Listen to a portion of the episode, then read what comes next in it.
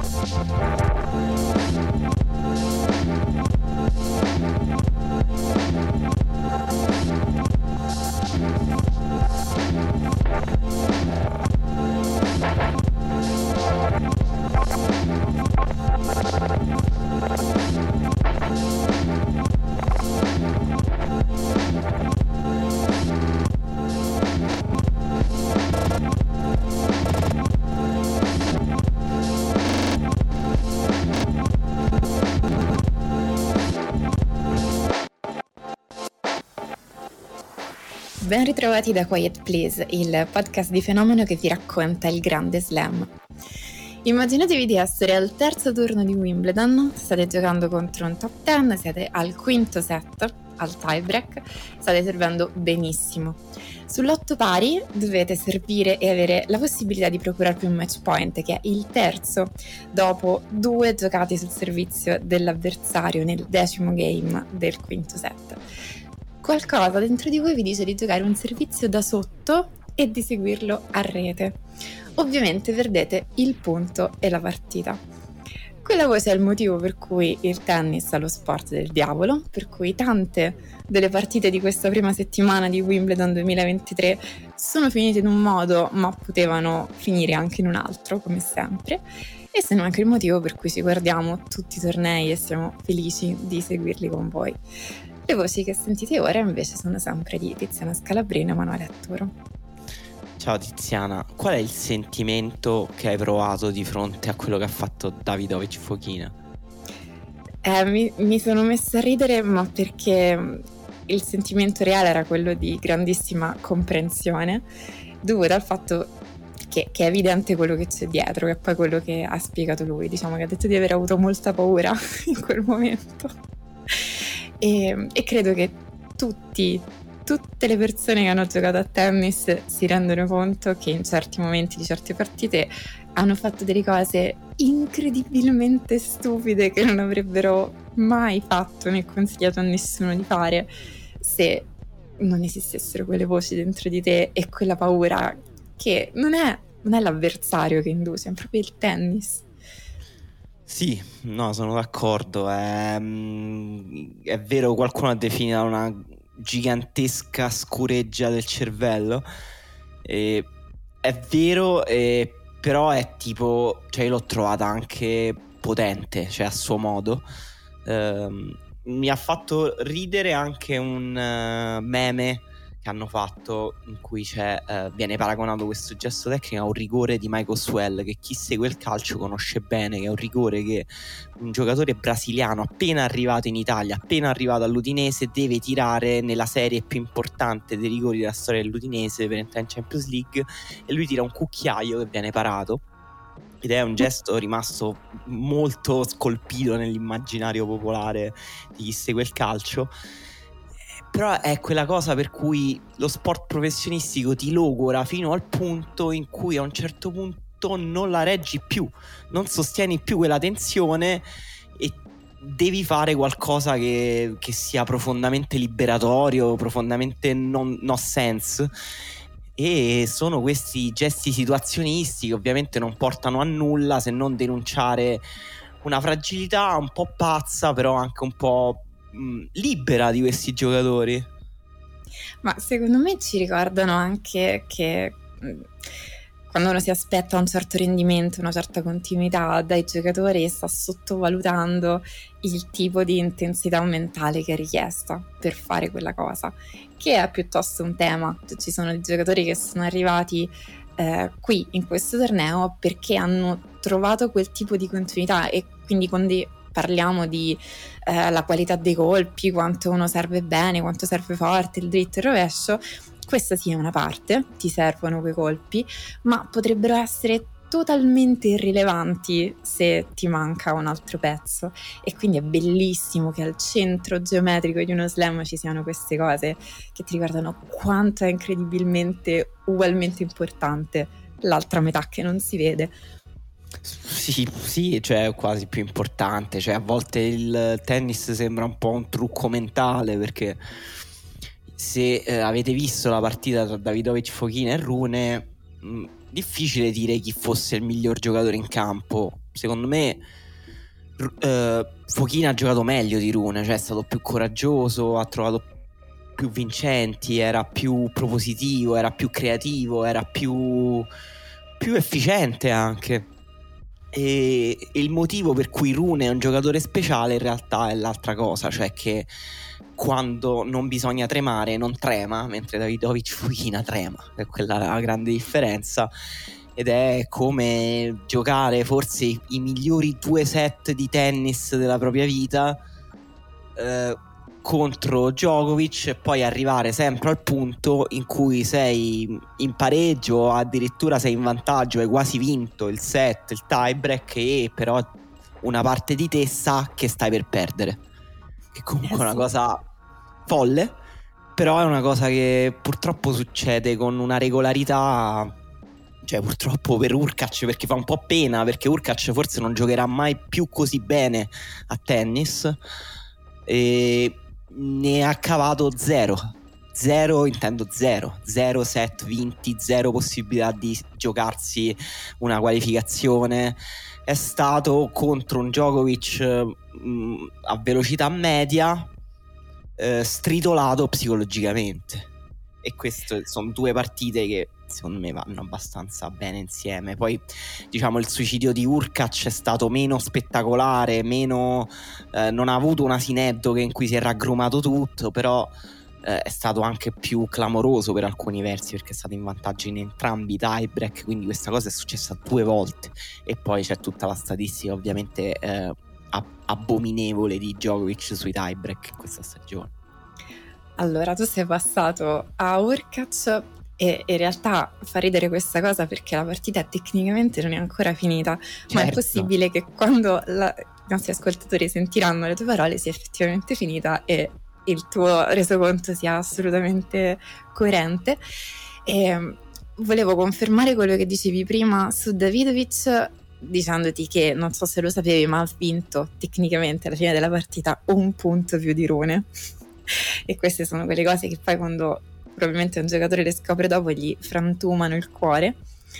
E ha vinto più punti in risposta, ha avuto più palle break e anche una percentuale migliore sul primo servizio, che è la ragione per cui non si spiega perché poi abbia rinunciato alla sua fantastica prima per fare una cosa tanto folle in quel momento.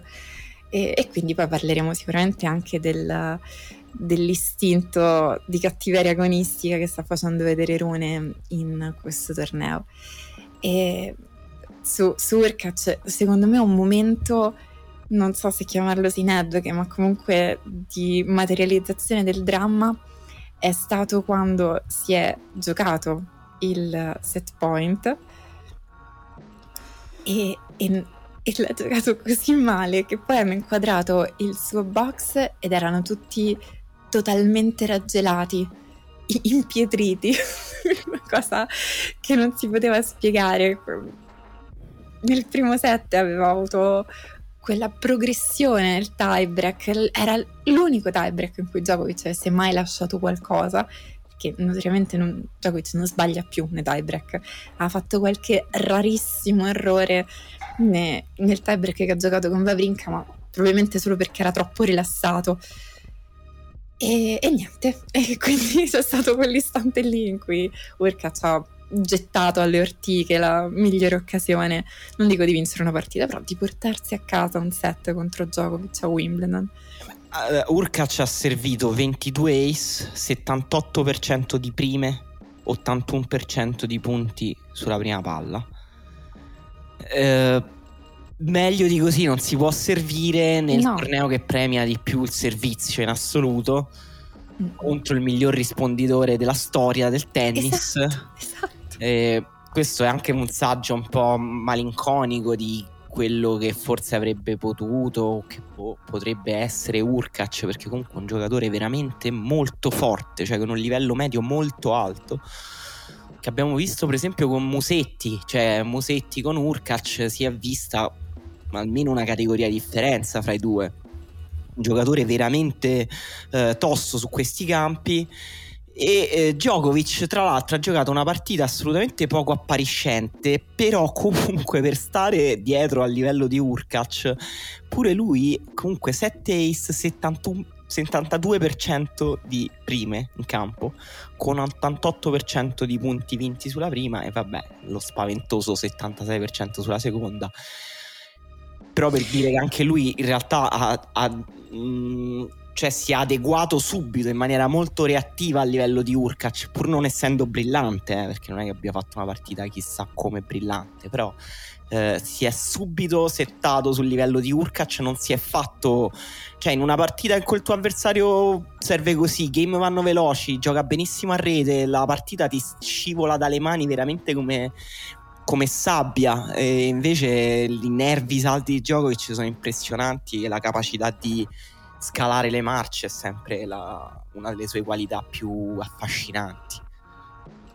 Urkac era stato l'ultimo avversario di Roger Federer a Wimbledon dalle eliminate quarti del 2021 dandogli questo clamoroso storico 6-0 al terzo set e, e poi invece di Djokovic ricordi giustamente questa cosa de, del servizio ma una delle sue qualità più incredibili per cui poi appunto la, parlavamo della sua incredibile capacità di vincere quando gioca a tennis. Uno dei modi in cui lo fa è che quando ci sono i, gli slam si nota quanto lui sia in grado di tirare fuori un servizio di altissimo livello pur essendo ricordato piuttosto come il più grande risponditore che non come un great server e quindi ci, ci mette tutto dentro sì, beh, lui è, lo sappiamo, è migliorato tantissimo al servizio in tutti questi anni, ogni anno sembra migliorare anche un pochino di più. E, soprattutto la capacità ovviamente di, che ha di giocare servizi eh, strategicamente fatti bene, perché comunque il suo servizio alla fine tecnicamente non è neanche questa, questo colpo straordinario, però la sua capacità di eh, a, renderlo il più efficiente possibile, di trarre il massimo dell'efficienza possibile da quel colpo, è, ovviamente descrive molto bene perché Djokovic è Djokovic. E invece eh, un altro tie break, perché stiamo andando un po' seguendo i tie break eh, decisivi, eh, spettacolare, bellissimo, una partita bellissima, anche se eh, con tantissime controversie che però raccontano bene il tennis di oggi è il tiebreak tra Zarenka e Svitolina finito 11-9 per Svitolina mm. I brividi, mm. i brividi ieri c'erano queste due partite in contemporanea Sviantek Bencic e Azarenka Svitolina purtroppo quando ci sono due partite che vorresti seguire in contemporanea, puoi anche metterti entrambi gli streaming vicini. La verità è che non riuscirei a vedere bene nessuna delle due. Comunque, eh, anche la partita tra Sviantec e Bencic è stata condizionata da um, parecchi errori di Sviantec, forse uno dei giorni in cui non riusciva proprio a trovare il suo tennis, trascinata al tiebreak tutte e due le volte nei, nei primi set e hanno giocato ad una tensione incredibile, veramente tutte e due le partite hanno lottato in una maniera... Non, non si poteva capire chi volesse di più arrivare a, ai quarti in quella parte di tabellone, era un momento incredibile. Certo, c'era una, una componente, diciamo, psicologica emotiva evidente nella partita tra Svitolina e Zarenka che anche questa volta purtroppo è finita con i boh del pubblico, i fischi per Azarenka che è uscita, la mancata stretta di mano, però in realtà c'era una componente di tensione un po' più invisibile anche nella partita tra Sviontek e Bencic, perché Bencic in realtà è una, una, delle giocatrici più pericolose quando sei la numero uno del mondo. È una delle giocatrici che ha più vittorie contro le numero uno in assoluto, anche se non è mai riuscita a battere Sviontek. Quindi è riuscita a battere uh, Williams, Kerber uh, e tante altre e anche curriculum molto simile, l'unica altra forse che ha fatto meglio di lei storicamente era Svitolina. E sono tutte lì in quella parte di tabellone che effettivamente era apertissima, ci sono state tante partite eh, che si sono giocate su pochissimi punti, davvero mm, quasi, quasi il vento a volte che ti porta fuori una palla e poteva andare tutto in un altro modo. Sì, eh, Bencic lo sappiamo è sempre effettivamente un po' una mina vagante in queste situazioni, però è molto significativo che Sviontek poi abbia vinto, sia venuta fuori da questa partita. Molto. Ehm, è una partita, tra l'altro, in cui mh, eh, non è andata così bene sulle palle break, per esempio, stava sprecando un sacco di occasioni e a un certo punto sembrava veramente che eh, dopo che aveva perso il primo set potesse eh, sfuggirgli da, dalle mani. E invece volevo chiederti se quello che ha detto Azarenka, e cioè che eh, la folla era ubriaca ed è per questo che la fischiava, secondo te era un modo di dire per una battuta oppure era effettivamente ubriaca? Perché ieri c'è stato eh, anche il richiamo dell'arbitro di, eh, sul campo 3 di non stappare le bottiglie di champagne durante il servizio delle giocatrici. Ti posso dire, l'unica cosa che ho pensato in quel caso è: eh, ma noi perché non abbiamo mai stappato una bottiglia di champagne durante su, sugli spalti di una partita di tennis? Cioè, che cosa stiamo aspettando? Perché non l'abbiamo mai fatto? Eh, perché siamo poveri, questa è la risposta molto semplice. Vabbè, prosecco, una cosa. Ferrari. lo potremmo fare. Vogliamo portarci il Ferrari caldo al Foro Italico da stappare sul Pietrangeli. Con, ovviamente con una borsa termica, eh, perché cioè, devi portare, tra l'altro manco abitiamo vicino, quindi ora che arrivi.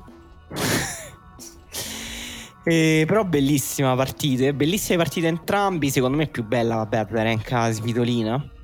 E grande, grande cavalcata di Svitolina eh, in questo torneo che ha, ha, vinto partite tutte agguerrite. E, um, ha battuto Sofia Kenin, ha battuto Elise Mertens, ha battuto Venus Williams al primo turno, una partita meno facile di quanto i 2-7-0 lasciano immaginare e adesso c'è questa sfida tra loro due appunto tra Sviontek e Svitolina e... Svitolina sembra a me sembra più in forma obiettivamente però eh, contro la um, solidità geometrica di Sviontek sembra a volte esserci poco da fare non so che ne pensi. Hai ragione hai ragione. Tra l'altro il, il percorso di Sviontek che l'ha consolidato a quel livello è venuto in un periodo in cui con Svitolina non si sono incontrate e Svitolina decisamente ha molto più in fiducia adesso. A parte Wimbledon non sarà mai, penso, il, lo slam di Sviontek tra tutti.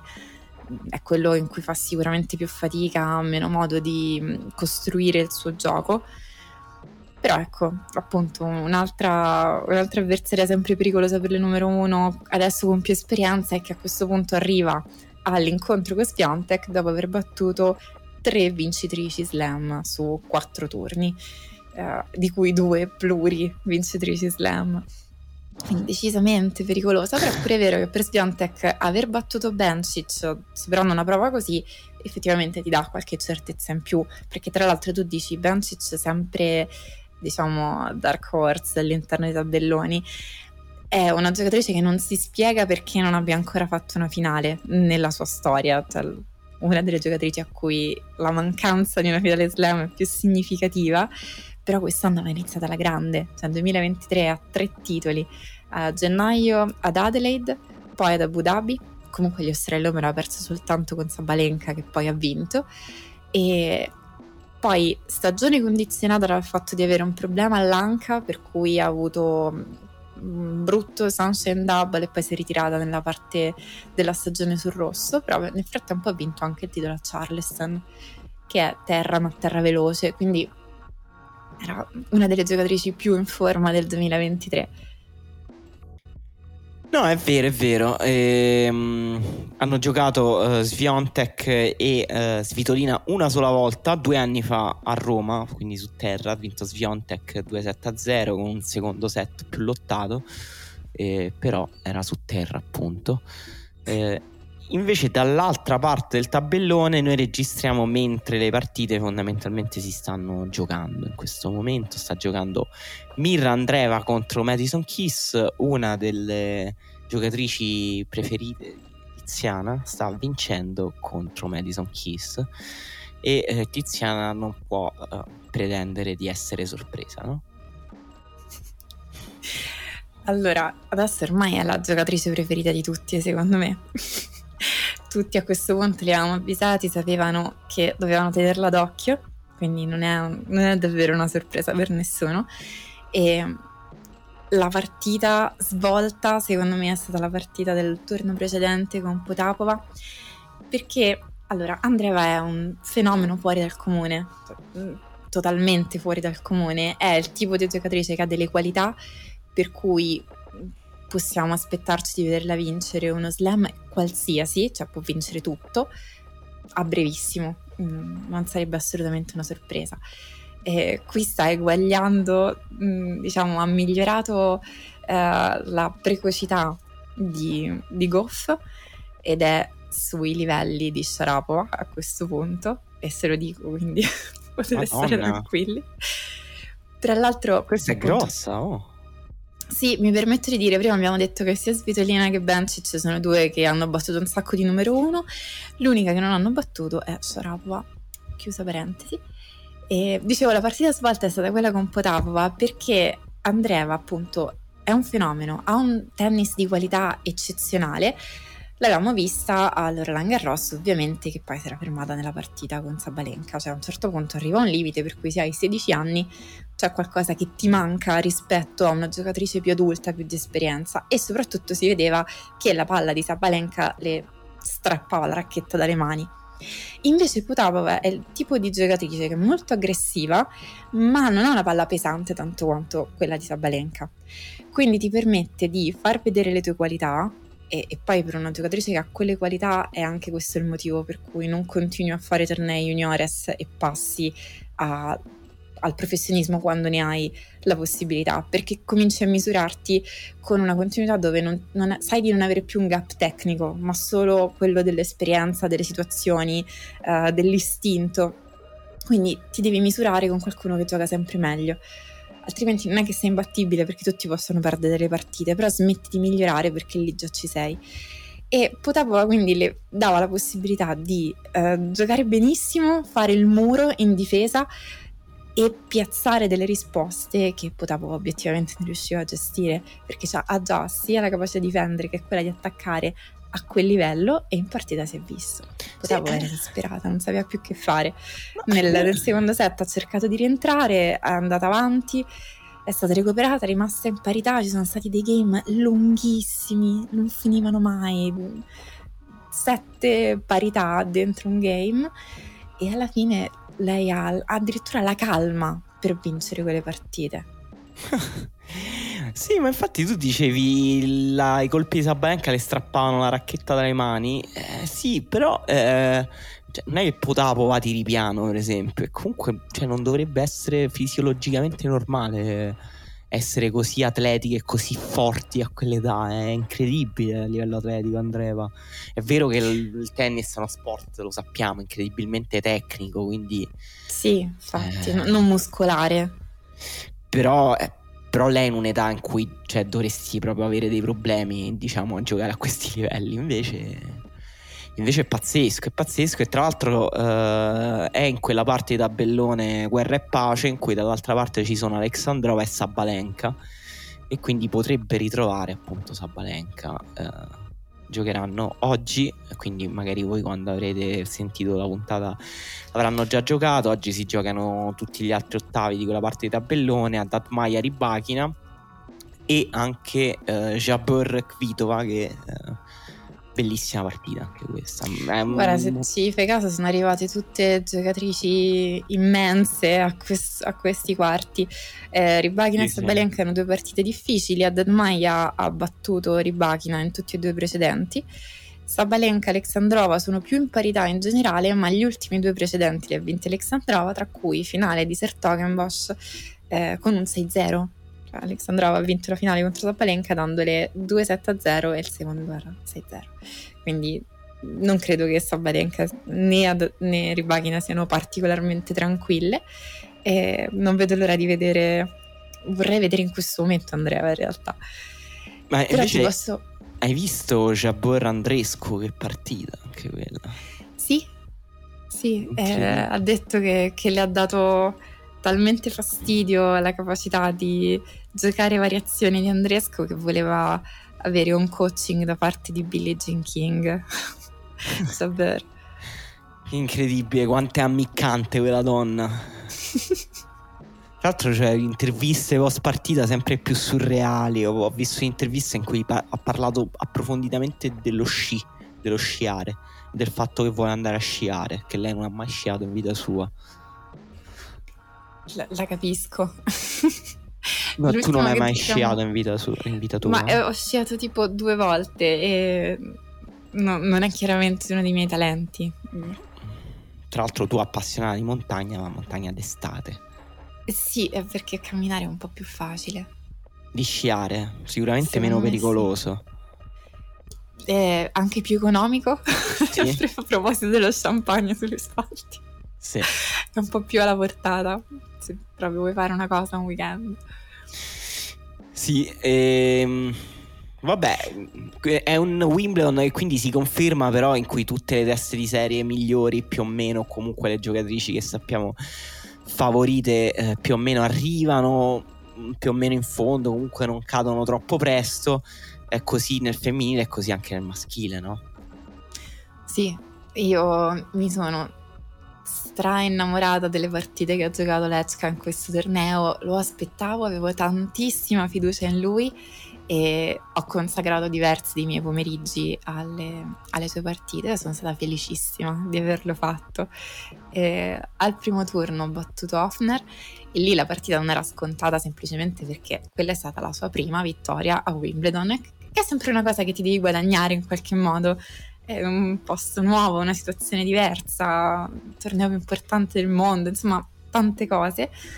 E e poi ha collezionato due partite secondo me molto significative e importanti che sono quella con uh, Serondolo e con Tommy Paul e sono due giocatori di alto livello che lui ha battuto Serondolo aveva vinto il torneo a Eastbourne è un giocatore questa stagione molto in crescita e stava proprio lì a dargli lezioni di tennis Lechka cioè gli ha fatto vedere il una cosa tipo il tuo tennis è totalmente inadeguato a fare alcunché dentro questa partita, su questa superficie, in questo torneo.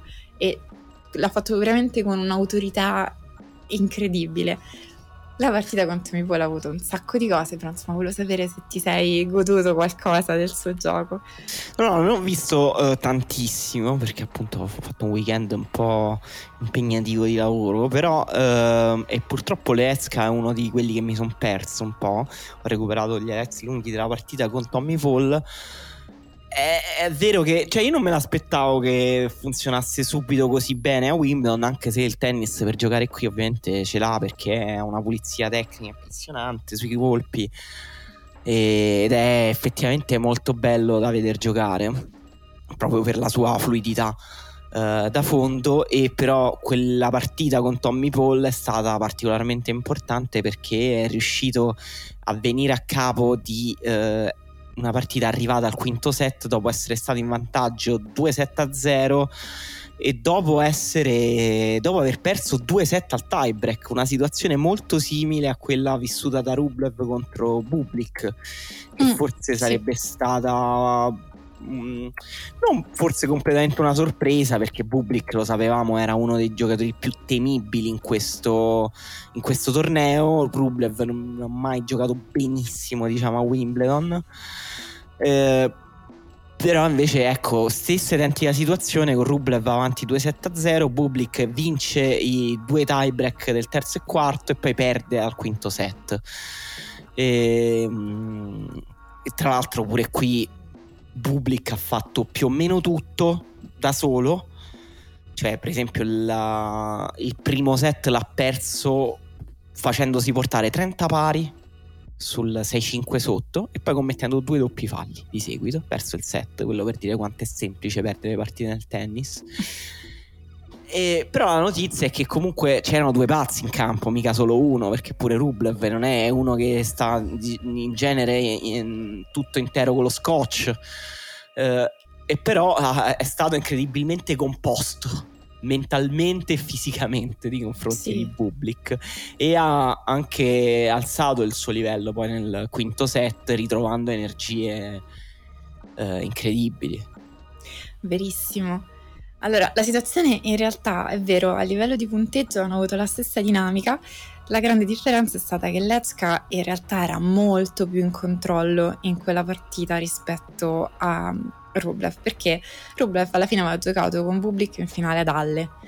E lì purtroppo sul servizio di Bublik c'era davvero pochissimo che Rublev potesse fare, cioè effettivamente ha avuto dei rimpianti su pochi punti e sicuramente questa componente di esperienza poi l'ha aiutato per quello scatto di controllo mentale di cui parlavi nel quinto set di questa partita.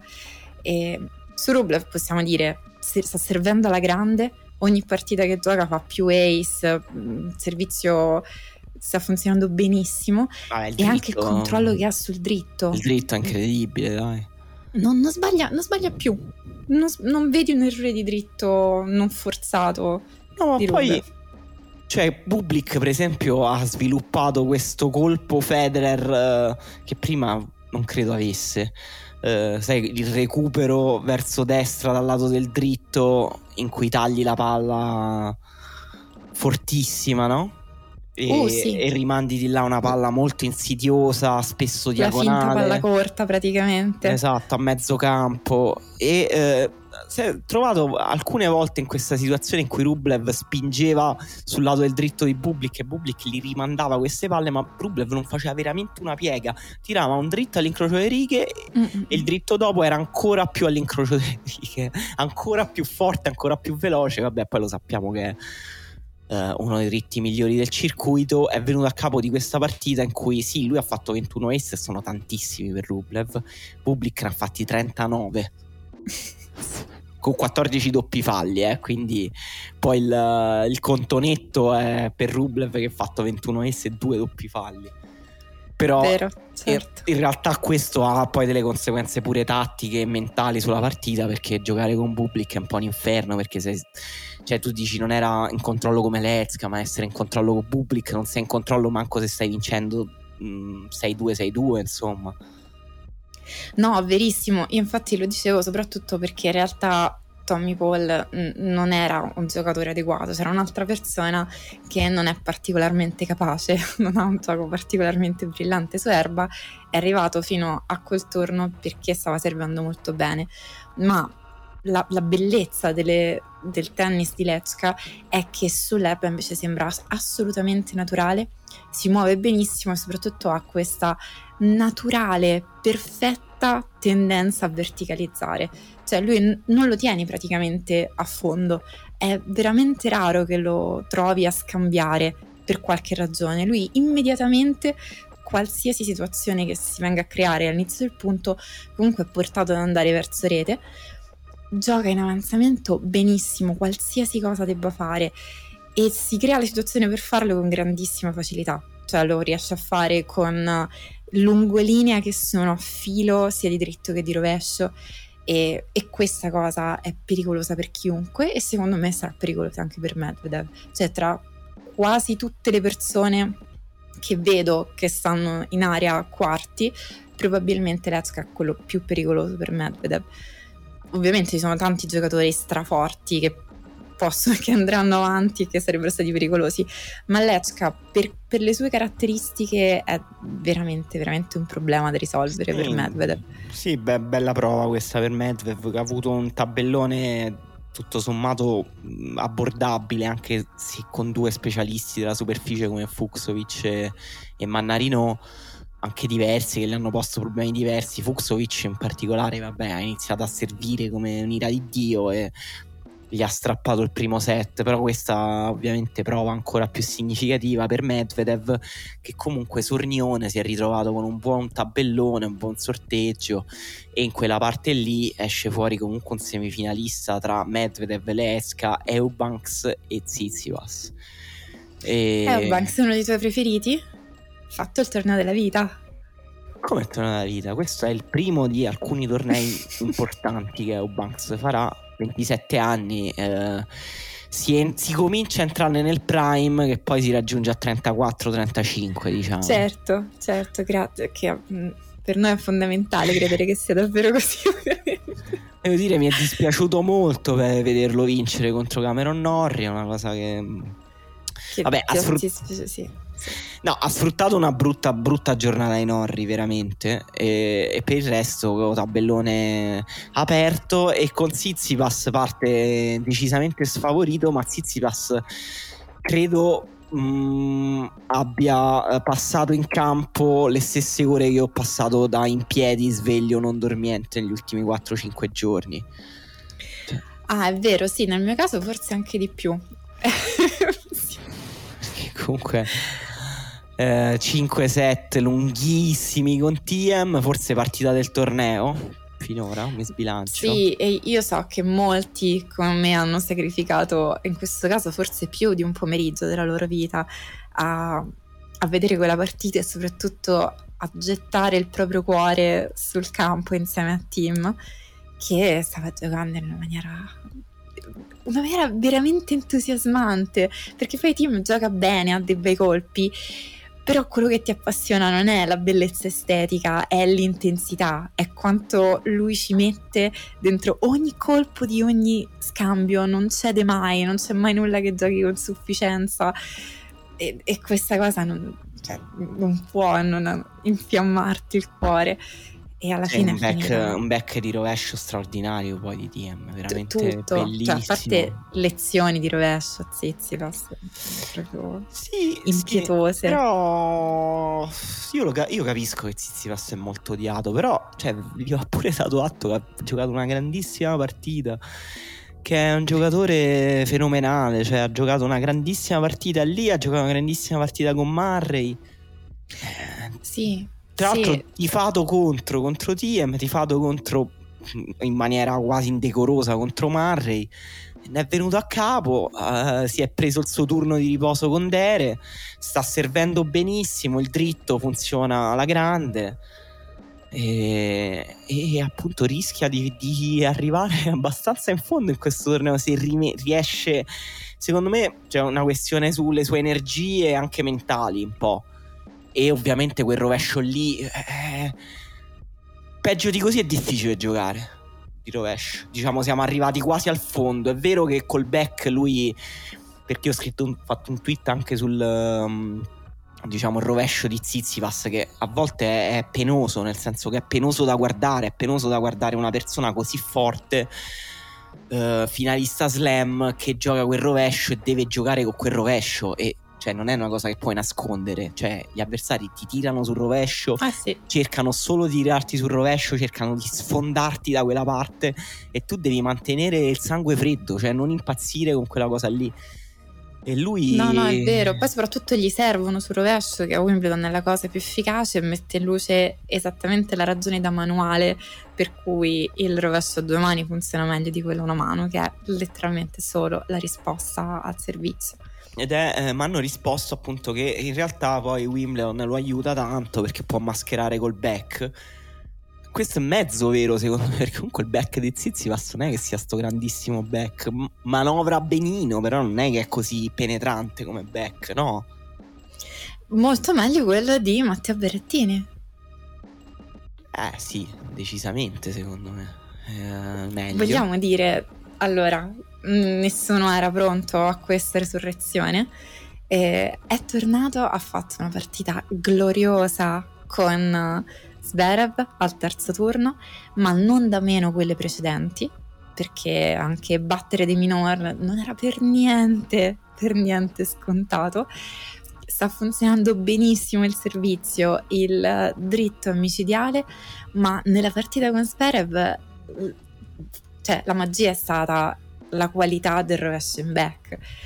La, l'ha umiliato Sverev, cioè non, non, c'era più un territorio su cui Sverev potesse fare partita pari con, con Berrettini, che l'abbiamo visto nelle partite che hanno giocato ad esempio a Madrid, in realtà loro erano molto più che pari su un sacco di cose.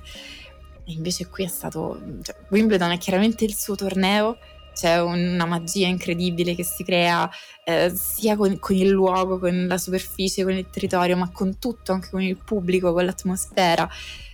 E, e il suo rovescio in back è stato, secondo me è stato mostruoso, lo teneva a filo penetrante dell'altezza che voleva, lungo linea, incrociato, qualsiasi cosa.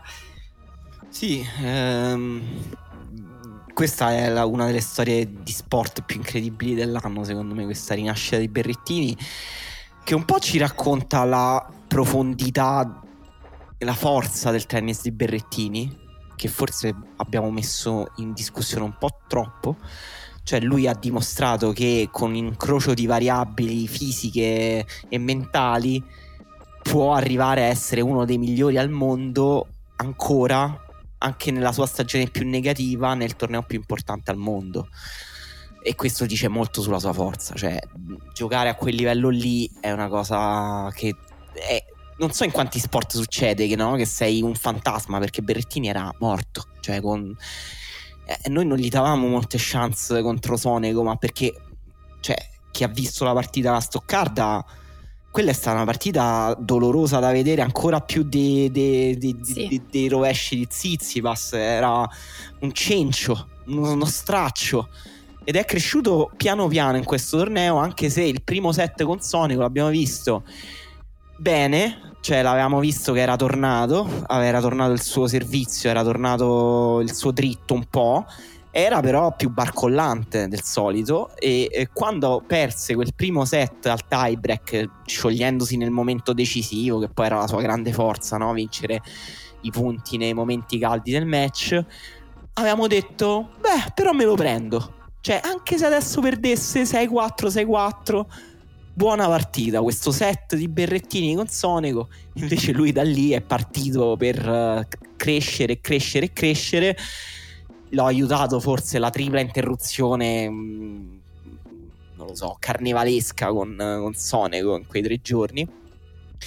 E, mm, però ci racconta pure del tennis che è uno sport veramente assurdo, cioè questa storia qui ci dice anche quanto ritornando al discorso che facciamo inizio puntata, la componente mentale poi è importante. È vero che per, per Berrettini eh, eh, co- conta tantissimo la questione fisica perché lui ha detto ho passato giorni a letto a piangere senza poter giocare.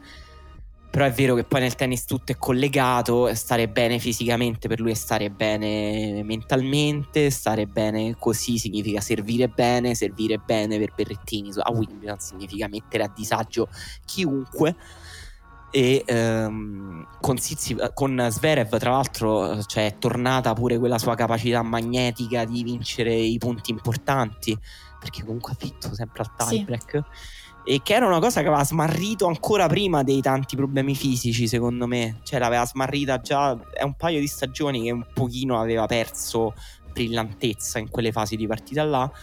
E a questo punto ti chiedo può mettere in difficoltà anche Alcaraz questo gioco di Berrettini eh, partendo da questa risposta, ti dico secondo me sì. Eh, noi li abbiamo visti giocare a Wimbledon, Berrettini e Alcaraz e ovviamente non era l'Alcaraz che c'è oggi, però il risultato di quella partita in qualche modo è significativo e, e quindi vuol dire che Berrettini che gioca al suo meglio, soprattutto a Wimbledon, è un grosso problema per Alcaraz. E rispetto al discorso che facevi, la cosa assurda del tennis è che era totalmente imprevedibile perché normalmente quando vedi un giocatore che sta vincendo, dici ok, questo giocatore è in forma, quando un giocatore deve rientrare è fisiologico che abbia bisogno di un tot di partite di riprendere il ritmo partita, delle sensazioni, eccetera. Per Berrettini sembra che Wimbledon gli abbia dato la possibilità di fare uno switch tipo istantaneo che è assolutamente imprevedibile. Questa componente del tennis è vero che magari nei casi in cui un giocatore è bloccato da un infortunio più lungo, cioè tipo stai fuori per sei mesi, per un anno, lì devi fare un percorso a tappe che è più prevedibile. Nel caso di giocatori che hanno piccoli infortuni che li fermano in maniera singhiozzante per un tot di tempo, le dinamiche sono più imprevedibili. Però ecco, insomma, quello, quello che è successo a Berrettini è abbastanza quasi magico. Secondo me, ti dico questa cosa, forse mh, mm, l'unica cosa che gli rimprovererei cioè, fai non è neanche un rimprovero, però è una cosa che forse penso che lo possa condizionare, è che lui quando viene sicuramente è molto criticato, cioè il pubblico italiano è molto severo con lui, con Sinner, veramente all'eccesso. Però lui la drammatizza un sacco questa cosa, c'è anche il commento fatto dopo la partita con Sverev. Non so se c'era bisogno di dirci che hai pianto un sacco di tempo, cioè, non, non, saprei. Mm, ha, ha una tendenza a leggersi in maniera molto drammatica. Sì, cioè in realtà secondo me è nuova questa cosa perché prima non, non, c'era, anzi Berrettini era uno che secondo me sminuiva quasi troppo alcuni suoi problemi. E, ehm, cioè è vero che, non so, io anche quando l'avevo intervistato mi aveva parlato molto del suo rapporto col corpo ovviamente, però era super positivo lui su questa cosa. E però per esempio su Wimbledon dell'anno scorso quando lui insomma ha subito quel colpo di sfortuna incredibile. Che, mm. cioè, comunque quella cosa gli dà una tramvata psicologica pazzesca. Poi comunque, cioè, a livello comunicativo non ha lasciato trapelare quasi niente. E, e, poi nell'intervista ha detto io mi sono un po' chiuso per cazzi miei, dopo ho affrontato la cosa da, da solo, ho metabolizzato la cosa da solo e... Cioè, come se non fosse successo niente, quanto quella è una cosa bruttissima che ti è capitata proprio, una cosa come arriva Dio e ti, e ti infligge una pena che non meriti. Eh, quindi eh, la trovo un po' nuova questa cosa. È vero che è stata un po' pesante, però è pesante pure il clima che circonda Berrettini perché ha ovviamente delle sfumature ancora più tossiche rispetto a a, a Sinner e Alcaraz che hanno a che fare pure col sessismo che però ha a che fare anche con l'esposizione mediatica incredibile di Berrettini no? noi l'avevamo raccontata questa cosa questo incrocio mortale sì. tra il suo tracollo di risultati e invece l'impennata mediatica che ha avuto eh, e non solo per la questione della SAT ma per tantissimi contratti di sponsorizzazione che gli sono entrati dopo Breakpoint in generale perché comunque forte, bello e simpatico. E, e, c'era questa cosa che lui era esposto ovunque nel frattempo perdeva sempre. E quindi. E, e lui, secondo me, non, tra l'altro, non ha fatto neanche niente per. Ecco, perché poi puoi anche non accettarli proprio tutti quei contratti di sponsorizzazione. Non è che la tua fidanzata deve stare accanto nel tuo box tutto il tempo. Cioè, a un certo punto a livello puoi essere un po' più furbo, cioè non, non che hai fatto qualcosa di sbagliato, però puoi, puoi gestirtela poi ecco, capisco che è tutto un po' drammatico quello che gira intorno a lui. No. Forse è un incrocio delle due cose, nel senso che ehm, se lui fosse rimasto un, un, po' più nella dimensione sportiva sarebbe stato più facile eh, non dover leggere continuamente le cose che succedono, dargli un significato e confrontarle con la percezione pubblica di questa cosa. Forse questo l'ha reso un po' drammatico, un po' gli ha dato la necessità di dire che aveva pianto un sacco. Comunque, una persona che invece è molto felice e non, non ci ha parlato di lacrime è stata Yannick Sinner. Al limite, una cosa nuova che non aveva mai fatto è stata litigare con l'arbitro nella partita con Galan di ieri. Eh, sì, tra l'altro poi vabbè, un altro po' si, si beva l'olio di ricino per fare penitenza Sinner dopo questa cosa, non sono uno che fa casino. E... Partita tosta nel primo set, poi vinto il primo set, è andata un pochino in discesa. La cosa impressionante della partita è stato proprio quel momento lì, perché eh, mhm. Galan era in modalità Isner, cioè tipo certo punto ha cominciato a tirare ace a ripetizione e Sinner rispondeva con altrettanti ace e prime vincenti stranissimo, un momento stranissimo da vedere in cui Galan e Sinner sembravano, non lo so, Ivanisevic e Krajcek.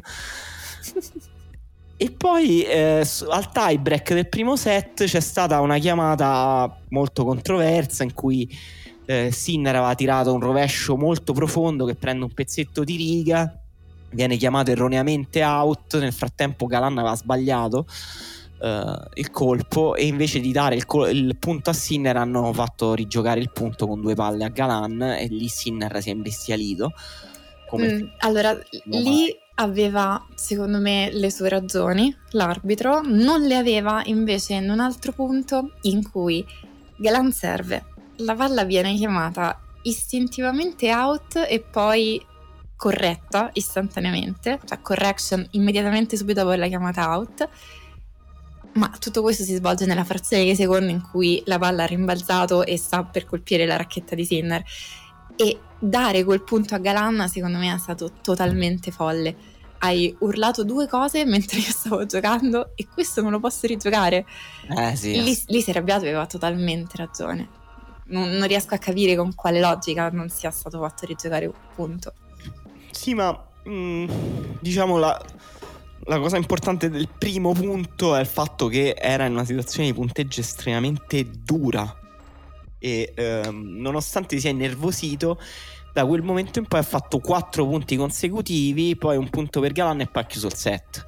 Cioè invece di, di farsi rompere la concentrazione da quel momento invece ha usato quel momento per uh, ricomporsi ulteriormente trovare rabbia agonistica è stato molto incoraggiante come tutta poi la settimana di, di Sinner che con a, uh, Alice uh, non ha giocato benissimo, però tutte le altre partite sì, tranne qualche intervallo di scarsa brillantezza, sembra Sinner uh, che non uh, cioè, riesce a trovare abbastanza leggerezza nello, nello scambio da fondo, no?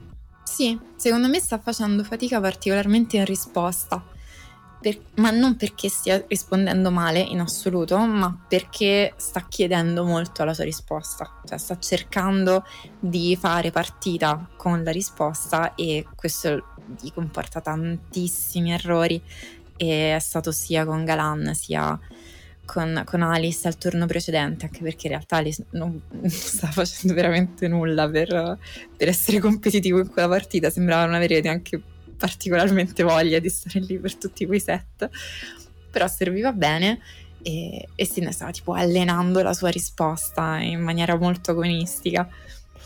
Ma sì, è vero. Ehm, l'altra questione grossa son, è quella delle palle break. Con Galan a un certo punto era diventata patologica questa cosa qui. Mamma mia, che, che mi ha fatto sudare tantissimo. 14 a vuoto. Ma è incredibile. No, così, così non si può. così, così basta, no? Eh, ma appunto era una sequenza di risposte che lui sbagliava dal lato sinistro, ma proprio tipo tantissime a rete, altre sparate 10 metri fuori così. Ed è quello che è stressante, cioè che neanche te la vai a giocare, stiamo facendo destra, sinistra, destra, sinistra. Però diciamo sta rispettando un po' lo status che Wimbledon vuole dare molto a Sinner. Vero, principale, campo 1, campo 1. Sverev che impazzisce. Sverev, hai fatto caso che dice un sacco di cose, tipo dice quella cosa con Sinner, poi dice Berrettini, secondo me vince il torneo se gioca così. Spara proprio un giudizio dietro l'altra, sembra che sta facendo una puntata di pendolino. È proprio cialtroneria al 100%. Allora, se mi hai fatto, hai fatto il complimento della vita perché in realtà se Zverev non parlasse mai nessuno avrebbe dell'antipatia nei confronti di Zverev se gli togliessero proprio la facoltà di parlare e lui dovesse sempre par- passare per un interprete per esprimere il proprio pensiero nessuno avrebbe mai avuto un singolo problema con Zverev mai sì, la cosa, la cosa insomma, che a me triggera un po', che triggera un po' di tutti questi atleti di questo tipo, è che ci tengono molto a sembrare interessanti e però sono solo antipatici. Cioè, sei solo antipatico, cioè sei solo una persona poco amabile, poco interessante, poco profonda, poco brillante. Ce ne stanno un sacco di atleti. Vabbè, ma Zverev ha raggiunto delle vette che non lo so, non mi viene in mente nessuno a livello suo, ne dici una eh, giusta. Rosica in una maniera imbarazzante. Eh. No. Zizipas è, eh, ci tiene molto a sembrare interessante, però non, sì. non mh, mm, e, e, dice anche delle cose cattive sugli altri, ma lo fa in modo talmente sconclusionato che sembra solo un coglione. Perché Zizipas ha questa volontà di ricercare il sofisticato, cioè lui in realtà vuole sembrare una persona di alto livello nel fare questa cosa, mentre Sverev non ha questa pretesa. sì, è vero. È vero, eh, Sinner giocherà contro la next big thing del tennis mondiale, eh, Roman Safiullin, e eh, se riuscisse a vincere, cosa molto complicata, poi troverebbe il troverebbe Djokovic, diciamo.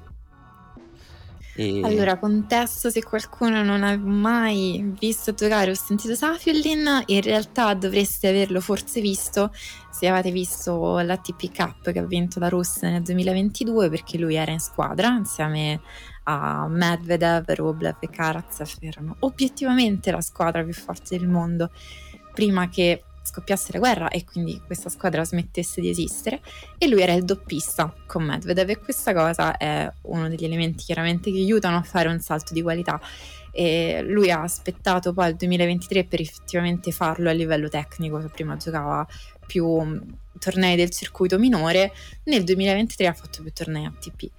E l'abbiamo visto a Roma ha battuto corda, a Madrid aveva battuto Tommy Paul e ha anche tra le teste illustri sul suo curriculum una vittoria su Zizipas nel, nel 2021. Quindi sì, insomma no, non proprio uscito fuori adesso.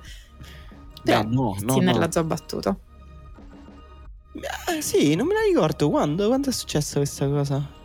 Hanno giocato mi sa anche più di una volta in realtà.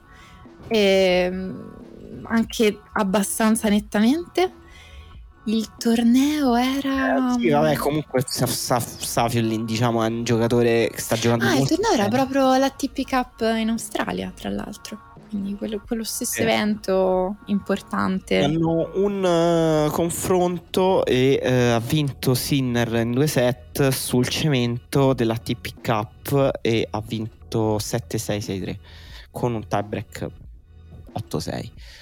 E. Um, sta giocando molto bene Safiullin sta giocando molto bene in generale eh, però è vero che è un po' un giocatore che può mettere il ritmo Sinner.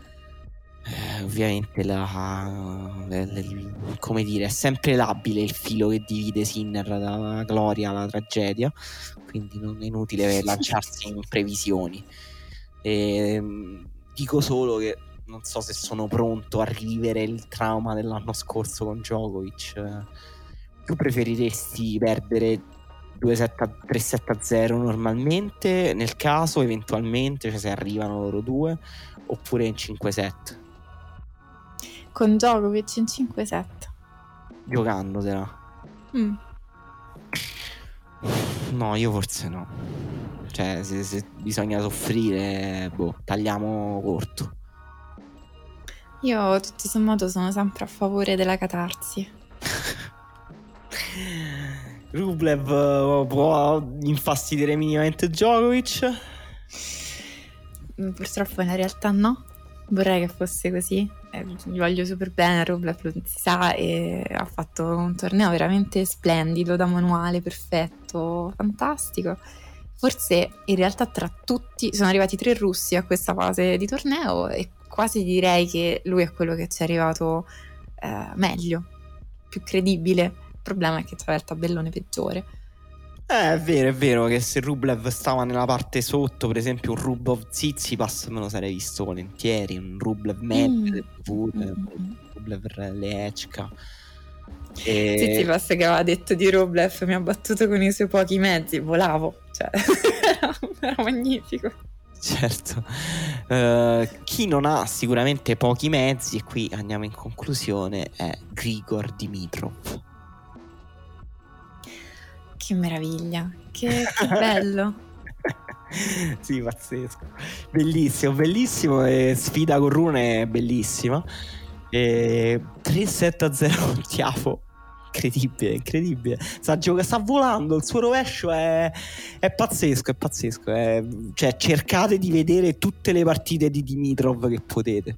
Io in realtà lo guardo sempre tipo con un occhio chiuso perché ho paura che se lo guardo troppo poi perde, che di solito è così. Quindi lo guardo tipo coprendomi gli occhi con le mani e lasciando una piccola fessura. Eh, lui veramente è ormai entrato in questo stato di giocatore di culto che eh, ha avuto, non so se ti ricordi l'anno scorso, Enya Wells, un grande esploit. E se si consolidasse da qui ai prossimi due o tre anni come giocatore di esploit ci volerei tantissimo. C'è anche esploit minori, eh, ma anche se tipo riuscisse a battere Rune oggi, diciamo, non è che mi farebbe schifo, anche se la vedo molto complicata. Ma guarda, però ti, dire- ti direi, forse in questa stagione particolarmente continuo, perché mi ricordo, dopo a Roma ha perso con Djokovic, tra, vabbè, in 3-7 tra l'altro. Non, non ha fatto per niente male neanche a Roland Garros, ha perso con Zverev al quarto turno. Pure a... che cosa ha giocato prima di Wimbledon? Non ha giocato Ha Ali, ha giocato, ha giocato il Queens dove ha, Ha perso giocato il da Alcaraz. Come- eh, infatti, che, cioè, Sì, sì, sì, sì, diciamo ha fatto una stagione su terra un po' mediocre. Ehm, però effettivamente poi ha avuto anche lui dei- i suoi momenti, cioè inizio, inizio, inizio di stagione non era andato male. E c'ha un tennis che poi se lui sta bene fisicamente, sta bene mentalmente, sembra dipendere un po' dal livello che gli pone davanti l'avversario. Quindi Rune dovrà mettergli un livello di durezza che, che- che lo manderà in crisi, che può metterlo in crisi, però eh, se Rune entra un pochino stanco dalla partita con Fochina, Dimitrov sta lì, insomma.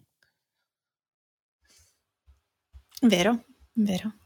E niente, abbiamo detto tutto. Eh, mi sembra di sì, sono davvero delle grandi partite. Grandi grande partite che ci aspettano, infatti non vedo l'ora che torniamo qui a parlarne. Uno dei più belli, secondo me, visti ultimamente, con grandi, grandi partite e soprattutto con una fase finale che si promette, che promette di essere stupenda. E quindi ci sentiamo alla prossima puntata. Ciao. A tra poco allora, ciao!